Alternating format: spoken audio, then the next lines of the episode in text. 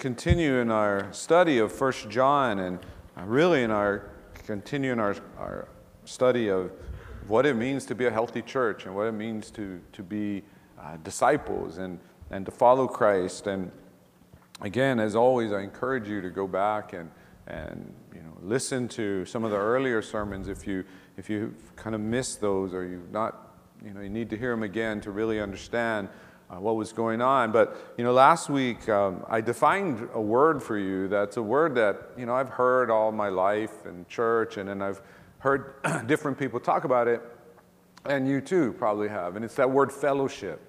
And it's a word that people, when you ask them to define it, it would just kind of be like, uh, kind of vague kind of understanding. And, and, you know, people would talk about how that word in Greek is koinonia, but it doesn't really help us either. And so in 1 John, we get an understanding because he says not only do we have fellowship with one another, but we have fellowship with God the Father and through Jesus, with Jesus, his Son.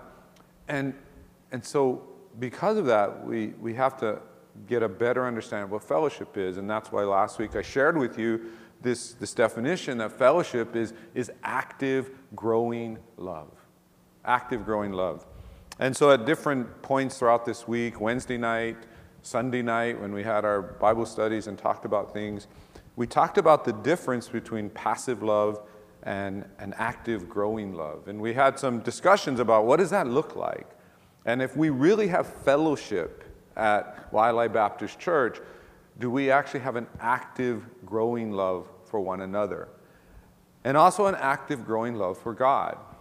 And we talked about how there's is such a thing as passive love. And that a lot of people have passive love, and passive love is better than no love. But we talked about what passive love is and how passive love just kind of sits and waits for opportunities to help, and when they come, they'll help. But active love has this, has this different feel to it. And in, in talking about it, um, you know, one of the comments or thoughts that kind of come up in our head sometimes is we go, when we hear about active growing love and we hear about passive love, and maybe we think we're more of a passive love kind of person, you know, one of the things we always we want to say, because I say it myself, is, but but that active love thing, that's not me. Or that's not my culture, or that's not Hawaii, or that's not this, or that's not that. And and let me just tell you, if that's what you're thinking, you're almost there. You're almost there. Because if you know it's not you, if you know it's not you to be someone who's more active in your love, more growing in your love, more, you know, trying to find and think about and pray about and look for ways to, to show love to others, if you know that's not you, you know that's not your nature. You know it's not how you were brought up. When it happens, you will know it was God. God likes to bring us to these, these places where we're confronted with what it means to be like Jesus, when what it means to be a healthy church. And He wants us to get to the place to say, God, that's fine, but that's not me. That's not me. And then He says, All right, so when it happens, remember that. When someone down the line, as you grow in your faith and you grow in showing love to others, somewhere down the line, someone says, That was pretty amazing that you, that you do that or you think that way, you act that way. Remember, it wasn't you. Something happened to you. And, you know, one other thought that came up in Sunday school today, keep in mind, is that the whole thing of Christianity, if you understand what Christianity is, it's this idea of being changed and changed and changed. It is a, it is a lifelong process of becoming more like Christ. And the only time you get to stop is when you become perfectly, always like Christ. And if you've reached there, I want to meet you because you're way ahead of me, and you probably need to be up here helping the rest of us.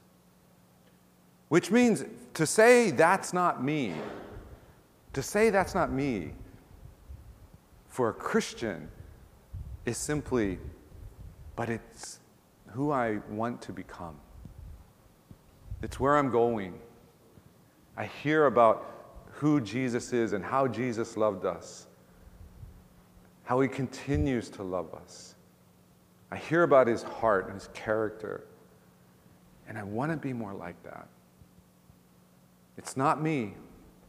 That's not an excuse for Christians. It's an excuse for the world to say, that's not me. It's fine for you guys, but it's not me. Christians, if we're placed before us something that is from God's word, we cannot simply say, it's not me. We have to say, Jesus, it's not me today, but help me keep going there. Help me to move in that direction. And so sometimes it's helpful to even see, like, what did God's active love look like for us? Because God could have had passive love. God could have just, you know, sat up in heaven and said, you know, those guys, they rejected me. Too bad for them. But no, we see, we see active love from, from creation. He creates. God doesn't have to create, He's perfect. Father, Son, Spirit, perfect community, perfect love for all of eternity. Doesn't have to create, but He creates.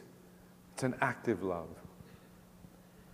And then, after we reject Him, after we disobey, after we say we know another way, He comes to us.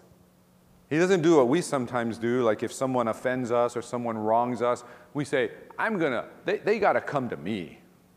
No, He came to us. And He didn't just come to us, He became like us. Not in the bad sense of becoming like us, but that's the whole story of Jesus, the Son of God, becoming human becoming flesh. He became like us. And Jesus didn't just come to earth and do what he could have done, just go, you know, hang out until he had to die. He hung out with us. This is God's active love. He taught us, He put up with us. I just think about sometimes when you read the Gospels carefully about what knuckleheads that that Jesus' disciples were. And, and I don't know that Jesus did this, but I got to think there were times when he just, you know, pulled out his hair. They were so crazy. Just when they would seem like they're getting it, they don't get it. God's active love perseveres through our ignorance, our failures, our mistakes continues to love. And then he dies. He dies for his, his, his enemies. He dies for people who don't even care about him. He dies for all of us. And not only that, he reveals.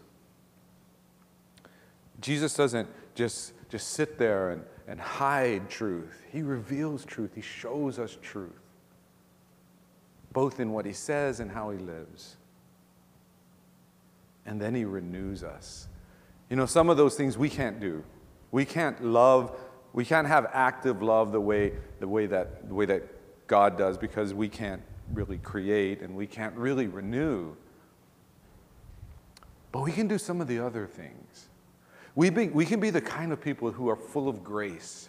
We can, we can be the kind of people who, who move towards those who we love, who in some ways and in the good ways are willing to become like them so that we might understand them more. There's a lot of things we can do. We can be patient when people just don't seem to get it. And you've tried again and again and again to help them and explain to them and model for them, but, but, but you have patience and grace. So many ways. That's the question we ask. How do we foster active, growing love in our lives and in our church? Well, today's message turns to this thing that it's not popular to talk about. And I, and I was thinking about a good image.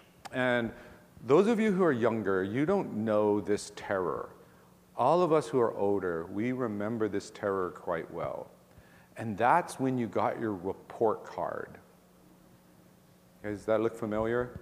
That's one of mine because it's all A's. Um, the, but you remember, uh, public school especially was particularly cruel back in our day. Because not only did you get the report card, you got to see it, and you had to take it home and give it to your parents. And of course, you know, kids tried everything, right? Oh, I didn't get one. They gave one to all the other kids, but I didn't get one. Or I thought I had one, but it, it, I think I lost it. Or let's just pretend there's no report cards and hopefully mom and dad are too busy and won't ask. Of course, if you got a good report, all A's and S's, oh, you, you run home, show mom and dad, put it on the refrigerator, right? Let them know. But if you had a bad one, oh, that walk home, it's like forever. You know, you're just contemplating so many things about joining the circus, uh, you know, going to another island. You know, maybe one of the families along the way will adopt you. You know, we could try to change it. We, could try to ignore it. But eventually we had to own it. I think that's kind of how the world, and unfortunately, sometimes the church has become about sin. We don't want to talk about sin. We want to ignore it. We want to pretend it's not there. We want to, we want to explain it away. We want to, we want to redefine sin. We want to justify sin. We want to say, you know, sin, it's not really sin. It's just, it's just difference of opinion. It's, it's, it's, it's cultural differences. It's generational differences. But it's, it's really not sin. And what's sin to you is not necessarily sin to me. And, and we move away from it. We're afraid to talk about sin. And that's sad. That song we just sang, that song we just sang, is why we should talk about sin. Because Christianity, properly understood and properly preached, doesn't end with sin. It ends with, I will arise and go to Jesus. He will embrace me. Do you guys get that? Jesus' embrace is not as impactful if we don't understand sin. If we, if we want to explain sin away as just differences. But when we understand sin is actually a rejection of God, it's a way of saying, I am better than you, God. I know better. I'm going to go a different way.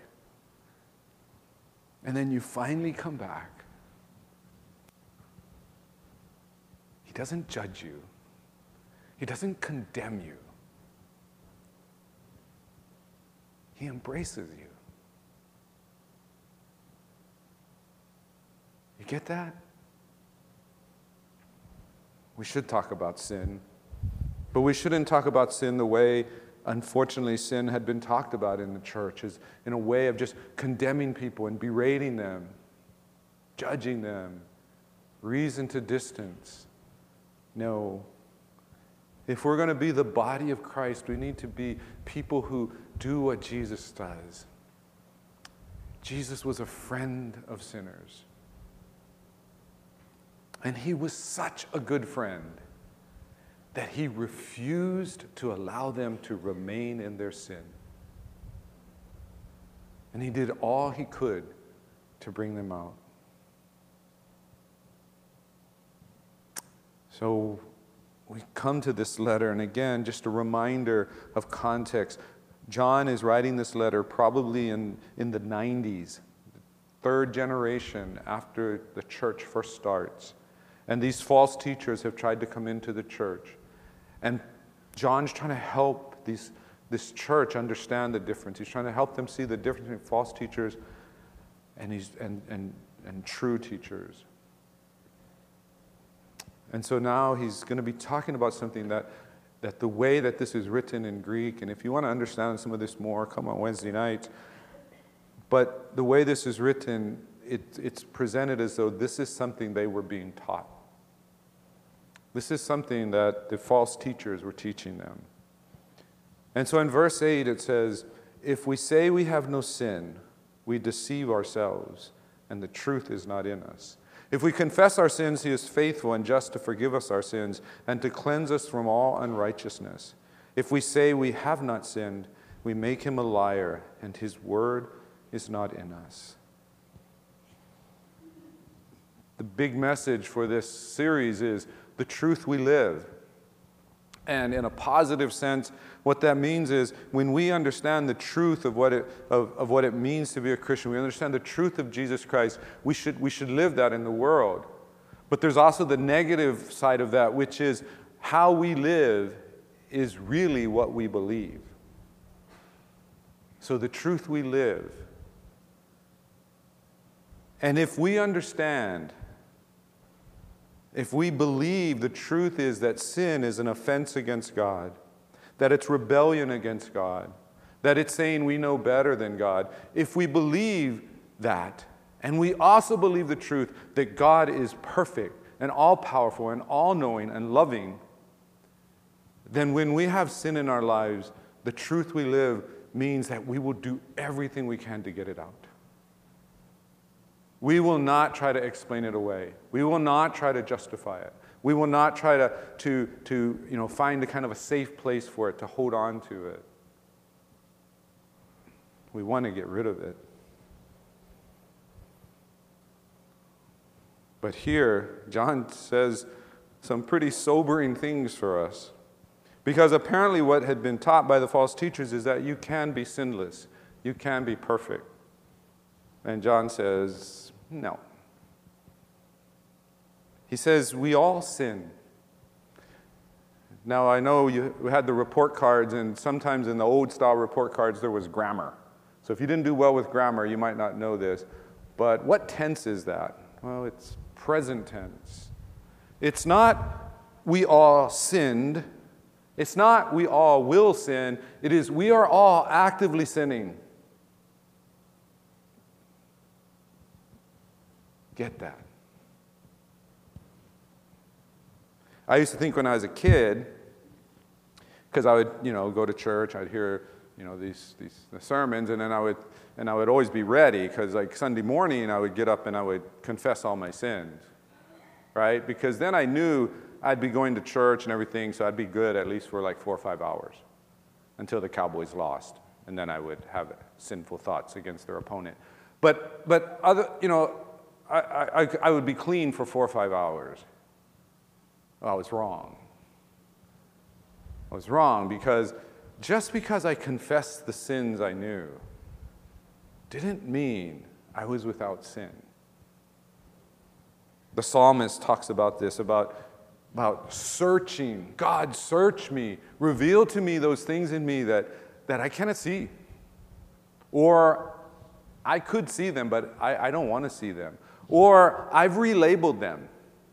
Instead of calling them sin, I've called them idiosyncrasies or bad habits or, you know, whatever label you want to put on it. Those things I've hidden, the things I'm not even aware of.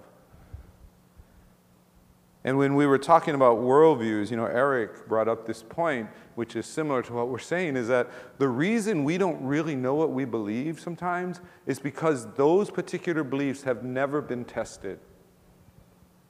And so when they are finally tested, what we often want to say is, when we make a mistake, is, oh, that's not me. That's not me. Uh, uh, that's just, that's happened one time as a mistake. That's not me. Truth is, it is you. It is you. I sometimes quote the great football philosopher Bill Parcells. And one of the things he used to say is about, about your football team. You know, your football team is 10 wins, six losses, and people go, well, we, we're really a 12 and 2 team, 12 wins, two losses. That's what we really are. And Bill Parcells would say, no, you are what you are. You are what you are. Stop trying to say, like, oh, you know, if things were different. Yeah, sure, if things were different. If I had a different face, I'd be a male model, right? But I'm not. I don't, I can't use that as, a, as an excuse, as a reason. We are what we are. And we need to know that it's not a secret. It's not a secret. We are all actively sinning. And if that offends you, come talk to me. Because the fact that you're offended is probably evidence that you're sinning. We, we got to stop pretending. That's what John says. But understand, just because we have sin in our life doesn't mean there's no light. There is light. There is light. You know, my, but my question is is there, is there a struggle? If I have things in my life I know the Bible says are wrong, attitudes, habits, actions, I know they're wrong, is there at least a struggle? Because the presence of a struggle is the presence of light. Oh, I might be trying to suppress it, but at least it's there. You've probably heard this before that, that, that the word that John is using is this Greek word, hamartia, which was an archer's term, and it meant to, to miss the target, to miss the mark. And that's, that's one explanation. It's, as Paul will say in Romans, to fall short of the glory of God.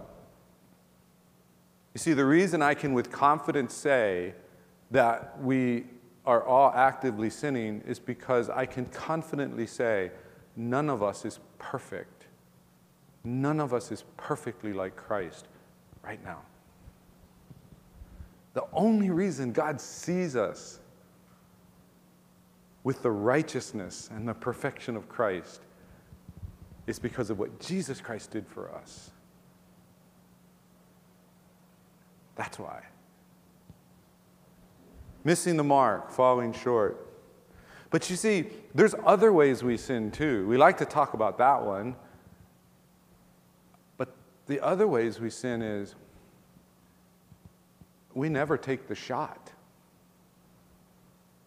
We don't even try. We don't even try to do God's will and get it wrong. We don't even take the shot. It's a lot of ways. You see, just like we try to understand that love is not the expression of love, expression of love and love they're two different things. How I express love is going to be more particular to a situation, and I could get it horribly wrong. It's particular to a person, I could get it horribly wrong. But if I'm doing it from love, at least I got the love part right. Well, in the same way, sin is more than action. Sin is, is something inside of us, something inside of us that believes we or perhaps we're not so arrogant to think we, someone else, knows better than God and knows better than His Word. It might be philosophy, it might be society, it might be a good friend who always seems to make sense and knows the right things to say. It could be a lot of things. But the sin is, what Jesus tried to tell us is, is it, it's not just the action, that's the expression. It's, it's what's in your heart. As Jesus said, when we went through the Sermon on the Mount, if you hate your brother, you've committed the same sin as murder. Different action. You didn't actually murder him, but you did. If you lust after someone, you've committed adultery. You didn't actually do the action, expression wasn't there, but you did it. It all matters. Now, again, if you came on Wednesday night, I would ask them to raise their hand so you could go talk to them because they're super smart because they, they get extra lessons. So you can ask one of them what a chiasm is, okay, what a chiasm is. What, what John is writing here is a chiasm. And, and the most important point isn't sin. That's what we think. When we read this, we think it's sin. And the reason we do is because the word sin is repeated multiple times. It's there in the verse 8, it's there in verse 10. We think it's sin. But, but the kind of unique thing about chiasms is that the main point is in the middle. I, I, described it on Wednesday night as it's a thought sandwich. You got two pieces of bread, but what really makes the sandwich is what's in the middle. What's in the middle? What does it say there? If we confess our sins, he is faithful and just to forgive us our sins and to cleanse us from all unrighteousness. That's the main message. The main message is not we've all sinned, we are all actively sinning. John's just pointing out something that he thinks should be obvious, but these false teachers were trying to teach something else. But the main message is this if we confess the sins we're actively committing, God is faithful. He is just to forgive us. He will embrace you in His arms. Why are you trying to hide something from someone who already knows it all? You know, we don't have the, I don't think people, you know, kids have to do that terrible thing of having to take their bad report cards to their parents. If they did, it would be kind of dumb for them to try to change the grade, make that F. If you just add a line to the F, it looks like an A, right? Just add a line, crunch it a little bit. But now, we, you know, whenever I teach, we have this thing called Blackboard, and parents and their kids can see their grades in real time all the time. No sense trying to hide anymore. They can see every day what your grades are. Why are we trying to hide from God? Why are we trying to pretend something's not there that He knows is there? If we confess, if we confess, God will forgive. But here's what confession is. Some people think like, "Oh, cool, cool, cool. That's a great plan because I can just keep doing whatever and just make sure I confess right away, right? As long as confession stays slightly ahead of sin, I'm good." No. This is what confession means. Confession means to agree. It doesn't mean simply to state, it means to agree. You are agreeing with God, this is wrong. You are agreeing with God, this is against your ways and your law. You are agreeing with God, my heart is not doing the right thing for the right reasons, or my heart is leading me to do wrong things. You're agreeing with Him. And if you're truly a Christian, when you make that agreement, your next thing is going to be what can I do to never, ever, ever do this again? What can I do to stop this thing inside of me that makes me do what I know I shouldn't do. It's confession. And remember, sin isn't just missing the mark, sin is sometimes never taking the shot. I think sometimes a lot of Christians have, and by the way, when I say a lot, that's me protecting myself. I really mean me, and probably some of you. We, we, we say, like, oh, we don't sin, right? We, we, we don't sin. We don't, I, I keep all the Ten Commandments. Um, but do you always do what you know God wants you to do? When you see someone hurting, do you always ask, God, how can I help the person who's hurting? When I, when I know I should be praying for my brothers and sisters in this church, am I praying for my brothers and sisters in this church? When I know that, that if I'm going to love God and know God more and be more like Christ, I need to be in His Word, am I in His Word? When I, when I know that, that God wants me not to just to be a good person so I can feel good about myself about being a good person, but He wants me to be, to be good so that, so that I can go out and advance His kingdom, am I doing it? Whether it's very specific things or very general things, have I convinced myself that, that it's okay as long as I don't do the things that he said not to do? Well, let me just tell you, it's not okay. Not as Christians. We don't simply uh, stop doing the things he says don't do. We are also called to do the things that he wants us to do. And some of these are things we find in the Bible, just talked about them, and some of them are more specific. And let me tell you, sometimes it's hard. Sometimes, you know, it's awkward. Sometimes it's embarrassing. Sometimes you're going to get rejected because you know that that person needs to know about God's love and you need to show it to them and you want to reach out and show it to them and they go, No, get away from me. Leave me alone. Are you willing to do it?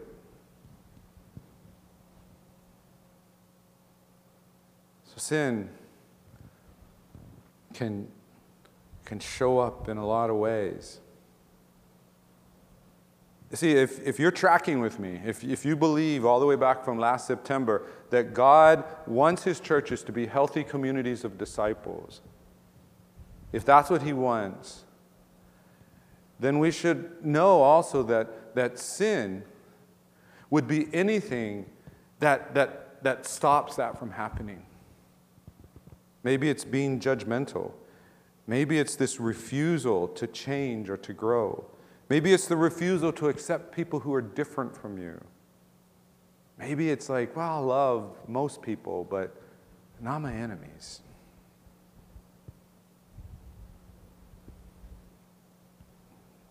So,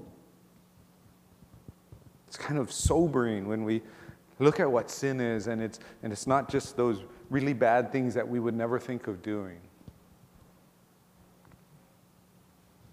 But let me remind you the main message is this if we confess our sins, He is faithful and just to forgive us our sins. That's the heart.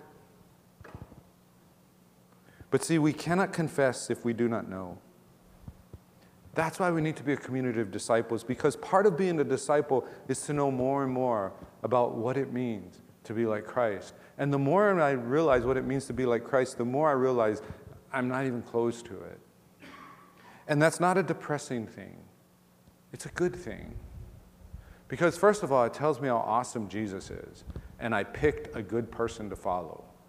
And I'm so glad he's the one. There's another side of it. It also helps, it's good because it, it it helps me to know that He promises to be there with me and to help me. And it's not me on my own. We cannot confess what we do not know. That's why, again, the psalmist says, Search me, O God, reveal to me things. It's one of the reasons if we have healthy community, healthy relationships, healthy dialogue, it's going to be to the point where people feel they can tell us things about ourselves that we need to confront. And we don't want to. And we'll receive it. Oh, we might not take care of it right away, and at first we might be a little defensive, but we'll listen. And then we will begin to move. You see, some people some, sometimes think like, um, you know, like, okay, I'm, you know, yeah, okay, I, I, you're right. But, you know, I've, I've been doing it this other way all this time, and, and what am I supposed to do? Well, whether it's my students that I taught in Greek who wasted half a semester before they realized they actually needed to study, or whether runners that I coach at Kalani who, you know, sat around all summer, when they come to the realization that they weren't doing what they needed to do, I always tell them the same thing. You can only begin where you are. So start now. Start now. Don't sit around thinking like, oh, if I had started two years ago, I'd be such a better runner. Yeah, you would be. But there's no time machine. You cannot go back two years. Start where you are. Be the best you can be from now on. Oh, if only from first semester I had really studied Greek the way, the you know, way I should have. I, I, well, you know what? You can't go back in time. Start where you are. And if you're beginning to realize more and more about what it means to follow Christ, and you go, I, I don't know, start where you are.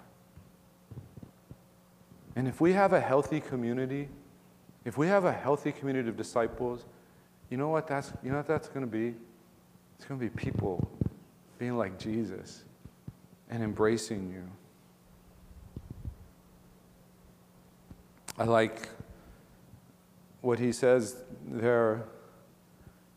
You have to actually back up to verse 7, where he says, The blood of Jesus cleanses us from sin. Again, what is this telling us? It's just showing us what, what God's love looked like in the person of Jesus Christ this active love that comes toward us. But it also tells us the less we're like Christ, the more the light that's supposed to shine from us gets dull. If we're going to shine the light of Jesus to a world that needs to see the pure light of Jesus, we got to do all we can to not lessen that light when it reflects off of us, to not dull that light. That's why we do it. We don't do it simply because it'll make us have a better life, it'll make us feel better about ourselves, it'll help us get through our problems. All those things are true. We'll do that. But we do it because God has called us to be reflectors of His light.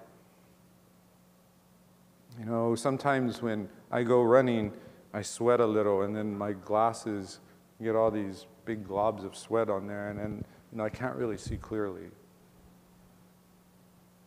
I have to clean them off. I think sometimes the, the picture is that, is, that, is that God wants the world to see Him through us, but we got too many globs on the lens. That's why we need to clean it off. And what's great is we don't have to do it on our own. It begins with confessing. It begins with asking God, search my heart. It begins with saying, Stop, I'm, not going to make any more excuses, God, for, my, for the areas of my life when I know are nothing like, nothing like Jesus. Nothing like what you would do, what you would be, what you would say, how you would act. Nothing. Help me. Confess. Search me. It begins with us saying, okay, I'm going to study more about God's Word. I'm going to study more about what it means to be a Christian. I'm going to under, try to understand more about what it means to follow Him. And as I find those areas in my life where I know I need to work, I'm going to, I'm going to confess what I need to confess, and I'm going to say, God, work and help me. And He promises to forgive us. He promises to come alongside us. He promises to provide us with other believers that are going to help us. Let's shine clearly the light of Jesus Christ. Let's be people who understand what sin is, even if we don't know all the details. And we want nothing to do with it.